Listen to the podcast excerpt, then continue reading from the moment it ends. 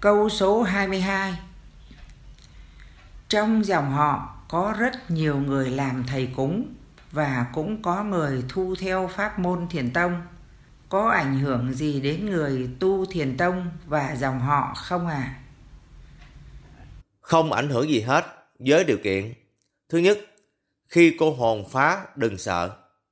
Thứ hai, gia đình có xào xáo đừng lo. Thứ ba, không tu nữa thì thôi, đừng nói gì về thiền tông hết.